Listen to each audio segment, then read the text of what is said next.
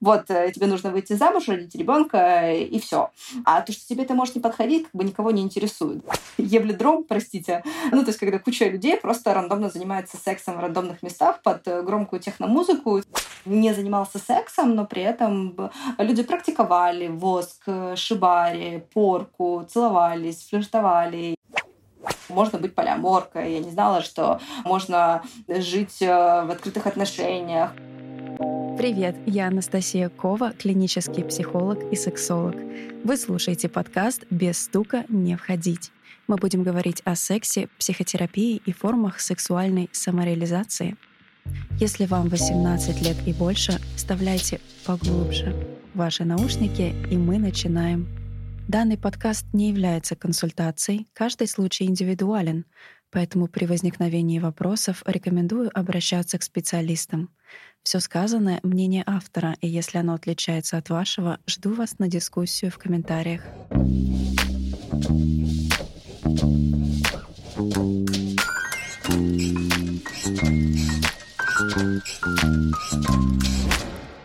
Ребята, здравствуйте, добрый вечер. Наконец-то мы с вами снова вместе, и я снова ваших ушах. Я знаю, что вы соскучились, и я тоже, но вынуждена вам сказать, что это ожидание было не потому, что я люблю делать так, чтобы люди выпрашивали меня поговорить. Нет. К сожалению, получилось так, что мы записали 12 а, эпизод а, с Рози, и разговаривали мы про ЛГБТ, но вышел закон, который еще, конечно, не приняли, но мы все прекрасно понимаем, что это может быть не так уж и долго ждать который запрещает какое-либо публичное выступление и высказывание на тему ЛГБТ. Поэтому выпуск мы решили не выкладывать в эфир и перезаписали. Двенадцатый выпуск, который вы сейчас услышите, он будет последним в этом сезоне. Мы, конечно же, очень ждем ваших реакций, вашего фидбэка по поводу того, как сильно вы обожаете наш подкаст, для того, чтобы мы продолжали и записали для вас второй сезон. В предыдущих выпусках я затрагивала некоторые темы, которые мы, к сожалению, не успели осветить, о которых мы не успели поговорить. Их много, тех тем, о которых бы еще хотелось с вами пообщаться и что-то вам рассказать. Поэтому для нас действительно важна ваша обратная связь, и мы будем понимать, что вы нас любите, мы очень любим вас, и, конечно же, сделаем для вас второй сезон. В этом выпуске с Машей мы будем говорить про секс-вечеринки, про полиаморию и немножечко про ее опыт материнства. Я вам уже ранее рассказывала про разные секс-позитивные вечеринки, которые есть в Москве, а также про БДСМ-вечеринки. Маша является организаторкой вечеринок на зло маме. Это достаточно большие и очень интересные мероприятия. Если вам любопытно узнать, как проходит такой формат встреч в Москве, то настоятельно рекомендую вам посетить. Это очень классно, очень весело, много красивых и интересных людей, с которыми можно пообщаться. И на самом деле я считаю, что это потрясающий формат, когда тебе не нужно тратить кучу времени на то, чтобы сидеть в Тиндере и переписываться с большим количеством людей, что-то выяснять. Ты просто приходишь, берешь и делаешь. И, конечно, это очень здорово. Поэтому я желаю вам а, хорошего прослушивания. По поводу второго сезона, чтобы не томить вас и не ждать, если он выйдет, то, скорее всего, уже в начале осени. А до этого времени мы будем вас радовать какими-то полезными текстами, чтобы не терять с вами связь, мои дорогие и любимые слушатели. Спасибо вам большое, что вы были со мной весь этот сезон. Это было очень классно. В какие-то моменты это было волнительно, страшно, непонятно, и особенно на начале. И я благодарю всю команду студии Трешка которые были очень классными и продолжают оставаться очень классными ребятами. Поэтому не буду вас дольше томить. Хорошего вам прослушивания и до встречи во втором сезоне. И у нас сегодня прекрасная, замечательная гостья прямиком из Грузии, Маша Чеснокова. Маша, привет. Всем привет. Расскажи, пожалуйста, я знаю, что ты уехала и сейчас не в Москве. Сегодня оказалось, у меня снова нет дома, вот, и я теперь не в Грузии тоже, поэтому я в поисках своего нового пути и нового дома.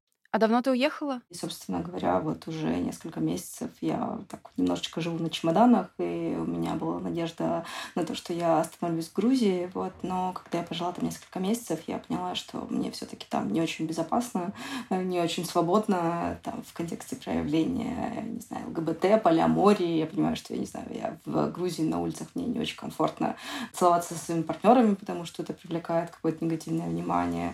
Вот. И поэтому я поняла, что все-таки мне, видимо, нужно в Европу, где отношение к ЛГБТ и к людям разных э, гендеров и ориентаций гораздо менее направленное. Ну, то есть можно быть любым, и, э, никто не будет на себя показывать пальцем и делать какие-либо замечания. Насколько я знаю, в Израиле у них в целом очень развита эта культура, и у них там большое количество и вечеринок, и каких-то мероприятий, которые можно найти интересных. Да, так и есть. В Израиле вообще все прекрасно с этим, но, к сожалению, у меня нет ни одного еврейского корня, чтобы я как-либо могла здесь э, легально обосноваться. Вот, можно только выйти замуж и быть э, израильской женой, но мне не нравится это слишком ограничивающий для меня подход, потому что зависеть от мужчины мне совершенно не хочется. Вот, ну или от женщины, неважно от кого-либо. Вот, и поэтому в Израиле я буду только приезжать в гости к своим друзьям. А так э, все-таки думаю над Э, Европа, Испания, Берлин, э, Люксембург, Португалия. Вот что-то такое у меня сейчас в планах. Скажи, пожалуйста, а как э, продолжается ли вообще твоя деятельность, связанная с вечеринками? Когда ты не в Москве? К счастью, в Москве у меня осталась команда, которая прекрасно справляется с тем, чтобы делать вечеринки. Вот, я присутствую на созвонах, я делаю какую-то удаленную работу, которую я могу делать, э, не находясь в Москве. Вот, и вот за те три года, пока я там была, мы как раз-таки собрали э, довольно такой клевый штат. У нас э, порядка 10 человек, и есть руки, которые могут делать вечеринку без моего участия. Вот. Но, конечно, это довольно странно, потому что я, я не понимаю, как, э, ну, точнее, я понимаю, конечно, как там все происходит, я вижу фотографии, вот, но учитывая, что там все три года я была на каждой из вечеринок, я не пропускала ни одну там ни по болезни, ни по каким-то другим либо причинам, а, а здесь я уже не была на двух вечеринках, и это, конечно, очень такой трепетный опыт, вот, э, но я тщательно собираю отзывы от команды, от гостей, вот, и выступаю таким, как это, проверяю качество того, что получается таким способом. У вас уже они три года, правильно, эти вечеринки? Вечеринки идут? Да, да, мы уже три, три года делаем. Ну, то есть в этом году у нас бренду на маме исполнилось три года.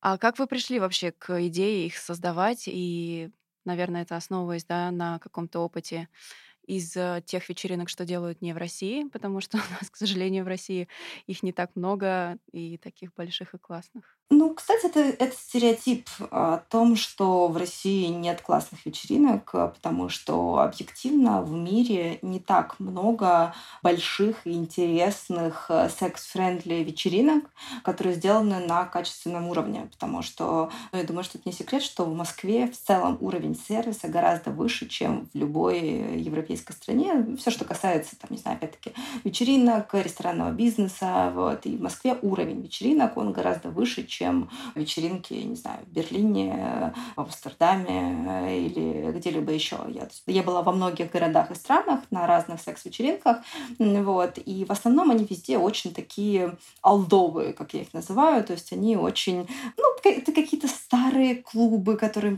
типа, может быть, они могут быть из 80-х, из 90-х, никто там ремонт не делал, и как бы всем окей. Вот. Это может быть совершенно какой-то такой стрёмный дизайн, который, ну, вообще никак не с современностью не мэчится. Да, там классные люди, вот, да, классные тусовки, но при этом там нет какого-то entertainment а, там нет каких-то активностей. Это скорее просто музыка, просто ярко одетые люди э, и вот возможность, не знаю, заниматься сексом, если это какой-то секс-клуб. И на этом, собственно говоря, все.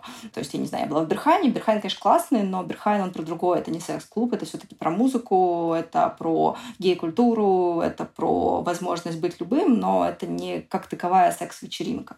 А те вечеринки, на которых я была, то есть я была в очень разных местах, типа, не знаю, гей-сауны в Португалии, э, гей-клуба в Амстердаме, в который в один день пускают женщин. Вот я была там в этот один день. Вот это все, конечно, очень-очень-очень просто простое.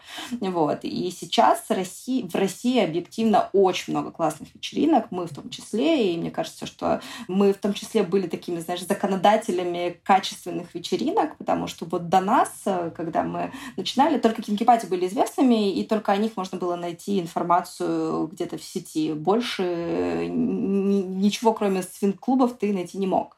Вот, когда мы стали делать вечеринки, стали появляться другие разные форматы, и сейчас есть и флюрные вечеринки, и чувственные вечеринки, и кадл-пати, и консент-пати, и ну, их много-много разных, они разного размера, то есть там как маленькие квартирнички от там 30-40 человек, так и более большие мероприятия там на 150-200 человек, но самыми большими все равно остаемся мы кинки-пати, то есть у нас там порядка на каждой вечеринке порядка 600 человек, у кинки-пати примерно столько же, то есть мы такими остаемся наиболее крупными.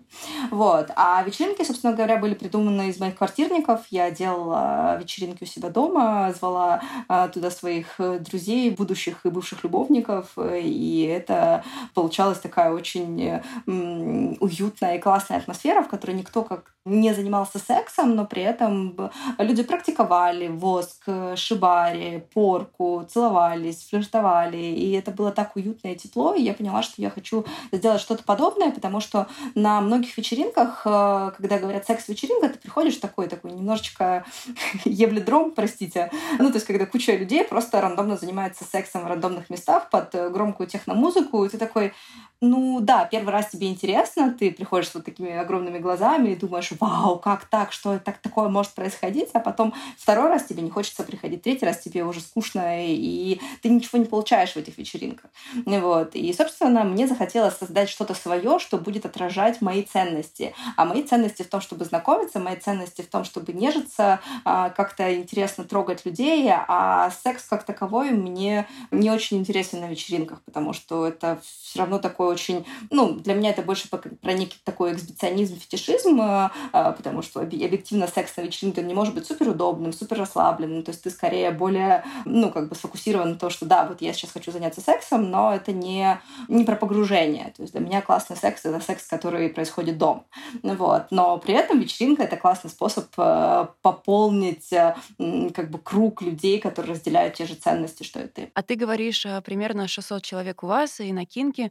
По твоему мнению, это одни и те же примерно люди? То есть э, вопрос в том, получается ли как-то привлекать новых людей, да, или это все таки более какая-то индивидуальная история, когда там условно кого-то позвал партнер или друг?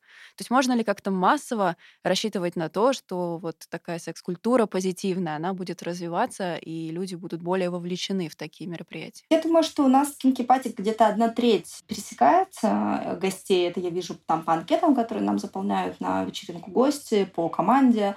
А, то есть у нас точно вот, наверное, половина команды пересекается и где-то одна треть э, гостей, которые были на Кинке и приходят к нам. Вот. Но большая часть нашей аудитории все равно другая, потому что э, к нам приходит очень много людей, которые вообще нигде не были, которые хотят как-то изучить свою сексуальность, чувственность, и они еще боятся идти на кинки-пати, потому что там как раз-таки ну, более агрессивный такой подход о том, что типа все занимаются сексом везде, ты э, ну как-то очень попадаешь сразу в такую другую среду. У нас, допустим, на нашей вечеринке секс, он вообще не является как каким-то главным вектором внимания. Мы все же называем себя чувственной вечеринкой, и секс на наших вечеринках проходит в специально отведенной зоне. Это зона вайтрума, и только в этой зоне можно заниматься сексом. И, собственно говоря, человек, когда приходит на вечеринку, он сам решает, идти ему в эту зону или не идти. То есть, если он еще не готов, он может туда просто не идти и не дропаться от того, что он что-то увидел или что-то там с ним произошло. Вот. Но при этом, конечно, есть люди, которые входят туда конкретно за сексом, и это тоже здорово и классно.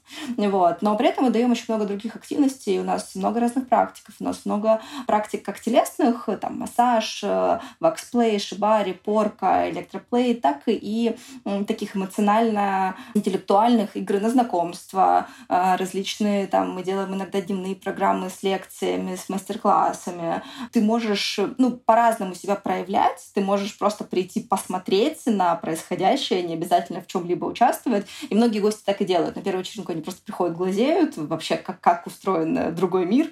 А потом на второй вечеринке они что-то пробуют, может быть, там одну-две практики. Вот. И вот на третью вечеринку уже приходят э, как э, свои, уже все знают, уже тусуются, уже знакомятся, уже как-то активно включаются. И мне кажется, что культура секс-вечеринок в Москве, не знаю, как в России, но в Москве она точно развивается и будет развиваться, потому что запрос есть, учитывая сейчас современную повестку о том, что очень сложно куда-то еще выезжать, на какие-то там, не знаю, фестивали, на прайды, еще куда-то, то я думаю, что да, и вечеринки будут и будут появляться новые. Но, к сожалению, это все равно будет оставаться какой-то андеграундной культурой, пока не будет каких-то изменений в законодательстве, когда да, у нас не будет закона о преследовании гомосексуалов, допустим. А скажи, а как у вас получается находить площадки? Я была на вашей вечеринке в Мутаборе, которая была недавно. И это было супер масштабно, ну просто поражает вообще воображение, что за три года из квартирников можно вырасти вот в такое огромное мероприятие. А как площадки реагируют, э, когда вы к ним приходите с таким запросом? Э, это более дружелюбно или все таки есть те, кто не готов как-то предоставлять свои помещения под такой формат? Конечно, да, есть те, которые не готовы давать свои помещения, потому что они нам рассказывают, о боже, у нас же дети, у нас же здесь детские утренники проходят, нет-нет-нет, мы не можем вас к, к себе взять. Но со временем, чем дольше ты работаешь, тем дольше ты нарабатываешь себе а, ну, какое-то имя и уже можешь позволить себе, да, и сделать вечеринку в Мутаборе, и на каких-то других площадках. В Бланке мы часто делаем, а, с Ровесником у нас были коллаборации. И, собственно, там как бы уже нет никаких вопросов. То есть там люди все понимают, понимают наши ценности, понимают, э, что мы нежные, мягкие котики. То есть просто обычно, когда ты говоришь, что ты секс-вечеринка, люди представляют просто, ну, как бы Содом и Гамору. А потом, когда видят вот то, что происходит у нас, видят, что это эстетично, что это красиво, что э, там нет лишней пошлости, вульгарности, что очень много необычно одетых людей, очень люди чувствуют э, хорошо хорошо границы, у нас распространена практика активного согласия, то есть у нас, проговорив слов, как бы словами через рот э, запрос на взаимодействие, ты можешь, там, не знаю, потрогать человека, поцеловать, э, э, согласиться на что-либо еще. Если этого не произошло, то, ну, как бы ты можешь обратиться за помощью и сказать, что, типа, вот человек нарушает мои границы. Вот. И это создает очень безопасную среду, и когда в том числе организаторы площадок видят это, они понимают, что, ну, мы, правда, довольно классные организаторы организаторы, и наша вечеринка не такая страшная. А какие у вас дальнейшие планы по развитию? Вы думали, может быть, на каким-то фестивалем под открытым небом на несколько дней? То есть что-то такое прям максимальное погружение? Слушай, мы пока не думали про большой фестиваль вот э, так, чтобы организовать его с нуля, потому что все таки организовывать фестивали — это отдельная большая работа. Это я сама участвовала в различных фестивалях, там типа «Огонька» и каких-то других историй. И, ну, это правда сложно, потому что ты должен справляться а, не только с там, потоками людей, но и с погодными условиями, ты должен там с нуля все построить. Мы скорее думаем о том, чтобы коллаборироваться с какими-то другими фестивалями, чтобы встраиваться как промо-группа в другие фестивали электронной музыки, вот, не знаю, там, Сигнал, может быть, какие-то другие еще истории, вот, и, и я думаю, что в дальнейшем, конечно, мы будем делать просто какие-то свои такие маленькие кемпы э, в, на территории других фестивалей, вот, ну и мы еще думаем о том, чтобы делать вечеринки в других городах, пока непонятно, где это будет происходить, сходить. Моя, конечно, большая мечта сделать вечеринку в Берлине, ну или в целом где-нибудь в Европе, потому что ну, в Европе, правда, нет ничего подобного, похожего на, на зломаме. Я не встречала, если вот если кто-то из э, слушателей знает э, э, что-то похожее, я с удовольствием схожу, потому что вот везде, где я была, это все другое. И поэтому я понимаю, что это какой-то такой, типа, еще ну, нестандартный жанр, который тоже можно привозить в разные города. Главное иметь хорошую команду. А что касается Питера, северная столица. Слушай, да, как-то нам мы думали над Питером много раз, вот, но как-то пока нам до конца типа не откликается, и опыт э, вот других ребят, которые делали вечеринки в Питере, тоже не показал какого-то ну, классного результата, в первую очередь вот для нас, как для организаторов. Ну и объективно мне кажется, что расстояние между Питером и Москвой такое маленькое, вот, что если очень хочется сходить на вечеринку, то можно сесть на поезд и оказаться в Москве. Вот я кучу раз так делала, когда ездила на какие-то, не знаю, концерты, фестивали. И я понимаю, что тот, кто правда хочет, он уже приехал из э, Питера в Москву. А вот кто... Очень много людей, которые очень хотят, но потом, когда, знаешь, э, происходит анонс вечеринки, э, как-то никого не оказывается. Ой, у меня кошка рожает, ой, не сейчас, и все такое. Мы продолжаем делать вечеринки в Москве, и мы думаем над другими городами, над другими странами. А ты говорила, что ты сейчас активно работаешь с какой-то обратной связью от гостей, да? По твоему опыту, вот люди, которые приходят к вам, какой все-таки процент тех, кто пишет о том, что вот это перевернуло там мое сознание условно, да, или как-то поменяло их представление о секс-вечеринках? Те, кто в первый раз, например, приходит. Слушай, ну я, я вот не скажу в процентном соотношении, если честно, потому что я, ну, как бы, я не всегда обрабатываю прям весь объем э, отзывов. Все-таки часть работы делает команда. Э, но, правда, таких людей очень много, которые впервые приходят и которые открывают для себя о дивный новый мир новой сексуальности, э, понимают, что она может быть очень, ну, какой-то такой чистой, знаешь, в хорошем смысле этого слова, не пошлой, не без вот какой-то такой грязи, как Э, часто бывает, когда ты приходишь э, в какой-нибудь свингер-клуб, вот после вот походов в такие места хочется помыться, вот просто чисто, знаешь, эмоционально. И когда ты видишь альтернативу и понимаешь, что ты можешь проявляться, что ты можешь выражать свою сексуальность э, разными образами, разные коммуникации с людьми, и это все принимаются, и другие люди ведут себя так же, это правда очень, ну, как знаешь, вот открыть дверь в шкаф в Нарнию. Вот. И таких отзывов, правда, много. Я смеюсь, что вот у меня в блоге у меня... Я, я не собирала эти отзывы с вечеринки, вот, но я одно время собирала э, истории девушек, которые мне писали в блоге о том, что благодаря моему блогу они впервые в своей жизни получили оргазм. То есть они как-то вот себя изучили, вот, э, там, там кто-то игрушку купил, кто-то какую-то практику попробовал, и, и писали мне слова благодарности о том, что они впервые вот как-то ощутили то, то, чего никогда не пробовали, вот. И, и это, правда, очень ценно, потому что, ну, как бы я понимаю, что для людей это ну, вообще новый опыт. Это когда ты не знаешь, что так можно. И я сама была на таком пути, когда мне было там 24-25 лет, э, и я не знала, что можно быть полиаморкой, я не знала, что можно жить э, в открытых отношениях, как выстраивать этичные отношения с партнерами, что можно ходить на секс-вечеринки, что можно по-разному проявляться, вот, э, что можно испытывать там, не знаю, покупать секс-игрушки и получать кучу разного удовольствия, вот, и когда ты э, благодаря кому-то это узнаешь, то, ну, жизнь правда меняется, вот. А ты сейчас э, говоришь про открытые отношения, про полиаморию. Можем чуть-чуть на эту тему перейти. Я думаю, что очень многим это интересно. А по поводу себя, можешь немножко рассказать, как ты к этому пришла? Какой был твой путь э, к открытым отношениям, к полиамории? И давай еще такой момент проясним, есть ли разница и в чем она? Слушай, э, вот открытые отношения полиамория — это сложные термины, которые вот я не могу объяснить до конца, чем э, конкретно разница. То есть как и полиамория может в себя включать открытые отношения, так и открытые отношения могут включать в себя полиаморию. Я, наверное, вот в последнее время все-таки называю себя... Мне, мне самой больше всего нравится термин этичная немоногамия, потому что он более обширный и он более понятный. Чаще всего под открытыми отношениями имеется в виду, что ты находишься в отношениях с человеком, и у тебя могут быть другие партнеры, при этом у вас не супер близкие и включенные отношения. Под полиаморией чаще понимают, что это именно отношения близкие, включенные с несколькими людьми одновременно. То есть, допустим, у тебя не один основной партнер, а два, да, и ты их одинаково любишь и э, строишь отношения с ними. А открытые отношения это когда, допустим, у тебя там, не знаю, три мальчика, с которыми ты ходишь на свидание, и у тебя с ним периодически бывает секс, и у вас нет каких-либо обязательств.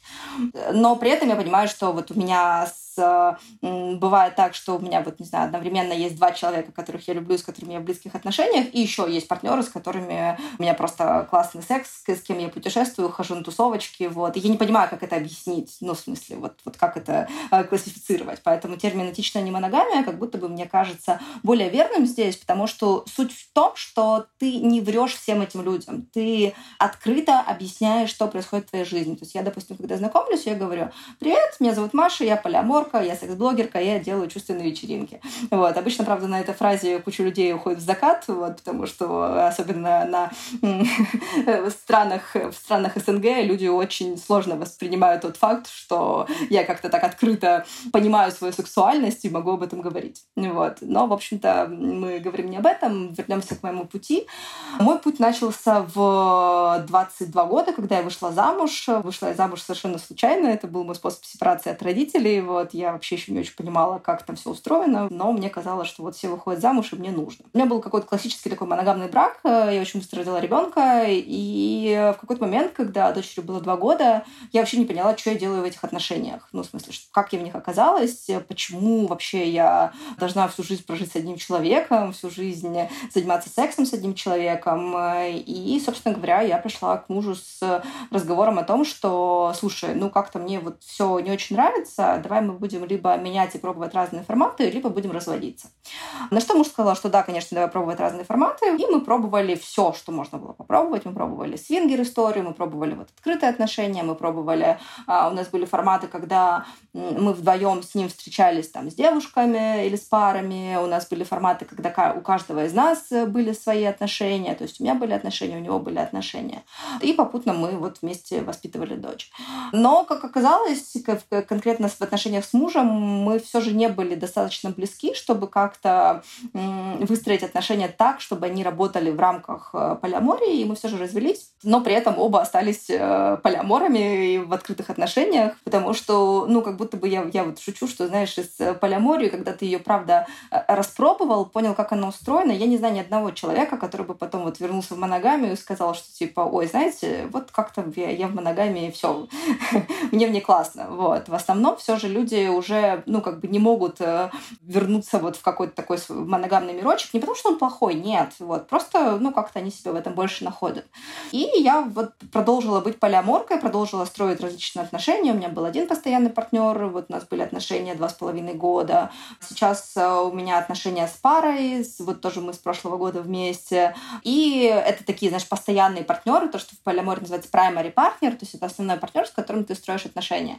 Вот. И плюс у меня и тогда, и сейчас э, есть еще любовники, с которыми э, у меня бывают классные свидания, с которыми мы тусуемся, путешествуем и классно занимаемся сексом, конечно же. И, собственно говоря, моя жизнь сейчас такая, вот, и, и я, ну, как-то пока что мне кажется, что я нашла себя в этом, то есть вот мне хочется, чтобы у меня были одни праймери отношения, и вот еще, возможно, несколько партнеров для более легкого какого-то типа общения, и мне этот формат подходит. И, собственно говоря, поинт полиамории э, в том, что найти то, что тебе подходит. Нет какого-то правильного уравнения, что вот полиамория — это когда ты любишь там двух или трех партнеров одинаково, одновременно и даешь равное количество любви. Нет. Полиамория — это то, что ты позволяешь себе а, возможность разных партнеров, позволяешь себе возможность не только одних отношений с одним человеком, а какие они будут решать только тебе. И, собственно, как и в моногамии, ты же тоже, ну, как бы, да, там ты позволяешь себе одного партнера, но ты тоже выстраиваешь то, какими будут эти отношения, а, какой глубины они будут, о чем вы будете говорить, чем вы будете делиться. Ну, то есть это тоже такая настроечка. И я считаю, что, ну, как бы задача каждого человека — это понять, какие тебе нужны отношения, разобраться и надевать не тот вот такой, знаешь, универсальную форму, которую выдают э, всем гражданам в СНГ о том, что типа вот э, тебе нужно выйти замуж, родить ребенка э, и все. А то, что тебе это может не подходить, как бы никого не интересует, да, что это не твой размер, не твой формат и все такое. Задача найти, что тебе нравится. Может быть, ты вообще сексуал, и тебе неинтересны отношения с сексом, да, и, соответственно, тебе нужно найти человека, который будет разделять те же ценности. Или, наоборот, тебе нужно очень много секса, и, но при этом ты можешь найти партнера, с которым у тебя будут близкие доверительные отношения, допустим, там, в контексте брака и там, воспитания детей, но при этом у вас будут открытые отношения, чтобы э, каждый мог, там, не знаю, получать секс с кем-то еще. Вариантов миллион, вот. И задача в том, чтобы разобраться. Ну вот ты говоришь про позволение, да, позволить себе. Мне кажется, это действительно такой очень большой вопрос, как ты сказала, про то, что у нас у всех есть какой-то там условный шаблон, в котором нам нужно влезть успеть, да все таки вот этот вопрос позволения, ты с ним сталкивалась? Было ли для тебя это каким-то моментом, который тебе приходилось как-то самой собой решать, там, возможно, через психотерапию, или это было достаточно гладко у тебя все? Слушай, мне повезло в том плане, что у меня было все достаточно гладко, вот именно в контексте полиамории, потому что как-то я всегда... Э, я никогда не чувствовала ревности к другим партнерам. Ну, практически никогда. То есть были, конечно, иногда случаи, когда э, что-то шло не так, но скорее это был вопрос в том, что человек просто вел себя не очень этично в отношениях со мной. Но базово мне не нужно было никогда себе ничего разрешать, но это из-за того, что у меня очень такая бунтарская натура. То есть мне всегда доставляет удовольствие идти вот немножечко, не то чтобы против системы, но как бы я не вижу в ней ценности, я не вижу ничего страшного в том, чтобы сделать иначе. Мне нравится выделяться, мне нравится носить яркую одежду, мне нравится делать необычные стрижки, мне нравится быть другой. И поэтому я вот здесь себя всегда очень комфортно чувствовала. Но при этом, конечно, вот у меня последние четыре года у меня еженедельная терапия, на которой я в меньшей степени работала на тему полиамории, я скорее работала на тему, собственно, самооценки, принятия себя, вообще своих отношений с людьми, с миром, с работой. Вот. И я думаю, что, конечно, это в том числе повлияло, что мне не было так сложно как-то себя встраивать. Это очень важная тема. И, к сожалению, не все э, имеют возможность попробовать терапию, но мне кажется, что это прям такой обязательный э, процесс, который полезен каждому. Я не встречала людей, которые бы попробовали именно, знаешь, хорошую терапию с хорошим терапевтом и сказали бы нет. Типа, это не мое. Ну, мне кажется, так не бывает. У тебя в окружении достаточно людей, кто ходит к терапевту и как-то работает над собой в этом направлении? Да, мне повезло, у меня довольно классное окружение, и, правда, многие мои друзья и, и сами терапевты ходят в терапию, и в целом как-то вот в секс-позитивной тусовке очень распространена терапия, э, психиатрия, знаешь, что многие люди вот э, сходили к психиатру, пьют свои там таблеточки, кто от биполярного расстройства, кто от депрессии, потому что тоже не всегда нам может казаться, что вот наша какая-то особенность психики, она просто, ну, потому что я вот такой грустный, да, а потом оказывается, что ты доходишь к психиатру, оказывается, что ты не такой грустный, а что у тебя там, не знаю, тревожное расстройство или э, депрессивный эпизод. И, и поэтому вот как-то почему-то в секс-позитивной среде люди как будто бы более осознанные, и поэтому гораздо чаще прибегают к э, услугам э, психотерапевта. Да, согласна с тобой. Скажи, пожалуйста, а, есть такой небольшой вопрос относительно твоего материнства, потому что я думаю, что в целом у нас есть а, проблема, да, чтобы себе что-то позволить, но когда ты как бы один, то как будто бы это проще. Ну, то есть я ни от кого не завишу, никто не зависит от меня, да. А когда появляется ребенок, то здесь уже появляются какие-то обязательства. И вот этот вопрос, у меня пока нет детей, но меня он очень волнует саму, да, как а, можно правильно и грамотно выстроить свою жизнь так, чтобы твоя жизнь продолжалась, и ее качество, ее уровень никак не падал, потому что я читала твой блог, а, я смотрела там, как ты пишешь про ребенка, и твой подход мне очень близок. Вопрос в том, как встроить ребенка в свою жизнь активно, правильно понимаю? Да, как сделать так, чтобы и твое материнство тебе приносило удовольствие, было комфортным, и в то же время, чтобы у тебя была твоя жизнь, твое время и твои привычки. Да, на самом деле, мне кажется, что главное это правда понимать, что ребенок это не вся твоя жизнь, и что э, не нужно ложить себя на алтарь материнства, там уходить на несколько лет в декрет, как-то там вообще вот там делать все самое лучшее для ребенка, как-то вот это все очень, ну как бы выбирать в первую очередь ребенка, а не себя, потому что это приводит исключительно к выгоранию, это приводит исключительно к тому, к, э, к тому что ты можешь просто начать ненавидеть ненавидеть собственного ребенка, вот, потому что ты потратил кучу лет своей жизни вместо того, чтобы, там, не знаю, как-то развиваться, делать карьеру, там, на то, чтобы э, сидеть дома и слушать э, детские истерики. И я не говорю, что там не, не нужно сидеть в декрете. Нет, мне кажется, что залог вообще какого-то успешного родительства это в том числе парное родительство, что очень важно вовлекать, э, ну, как бы отца ребенка в родительство, да, потому что родительство в одно лицо это очень сложно всегда, и это всегда about практически всегда приводит к выгоранию, к тревоге и ко всяким э, сложным психическим переживаниям. Вот. И ребенок всегда вырастет. Ну, в смысле, типа, что бы он э, ни делал, задача родителя обеспечить ему безопасность, ну, в смысле, чтобы он просто не убился. Вот. А вырастет он в любом случае. И если он будет видеть классного, счастливого родителя, который ведет свою яркую, насыщенную жизнь, в которой есть место этому ребенку, то есть важно как бы не исключать ребенка из своей жизни о том, что типа нет, все, мама делает карьеру, типа, а ты тут сиди дома. Нет, конечно же, потому что это будет травмировать ребенка. Но вопрос в том, что когда ты живешь свою классную жизнь, и ты в эту классную жизнь встраиваешь ребенка и показываешь ему, смотри, какая у меня жизнь, я живу такую. То есть вот мое отношение с Аглаей, так зовут мою дочь, э, сейчас такое, что я живу вот довольно насыщенную жизнь. Я хожу на вечеринки, я много путешествую, э, у меня много классных друзей, которые приходят ко мне в гости, у меня чего-то в жизни постоянно происходит. Вот, и она очень часто со мной. То есть у нее есть там свои друзья, она знает моих друзей, она с ними общается, она со мной путешествует. Вот. Я показываю ей вот ну, как бы свою жизнь. Но когда она вырастет, у нее будет своя другая. Ну, то есть ей может не нравиться моя жизнь, она не обязана ее любить. Вот, как бы моя задача в том, чтобы вырастить вот ее там до 20-летия, да, и сказать, дорогая, все, ты теперь живешь свою жизнь, работаешь э, свою работу и строишь свою жизнь так, как тебе хочется. А я продолжу жить свою так, как я хочу.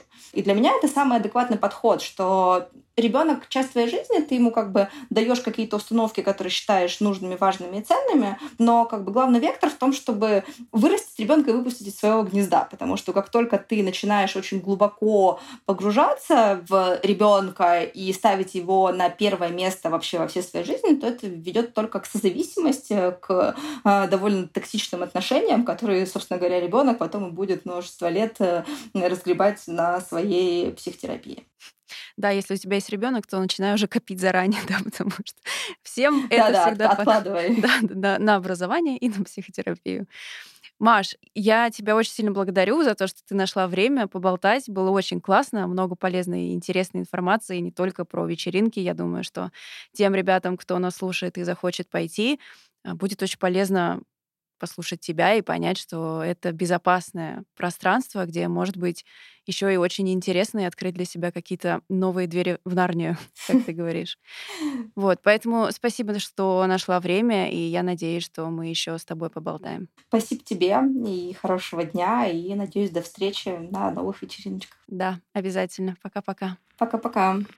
Надеюсь, вы сегодня узнали много нового. Задать ваши вопросы вы можете в нашем телеграм-канале, а оставить отзыв, который я очень жду в Apple Podcasts. Было здорово, и я закончила.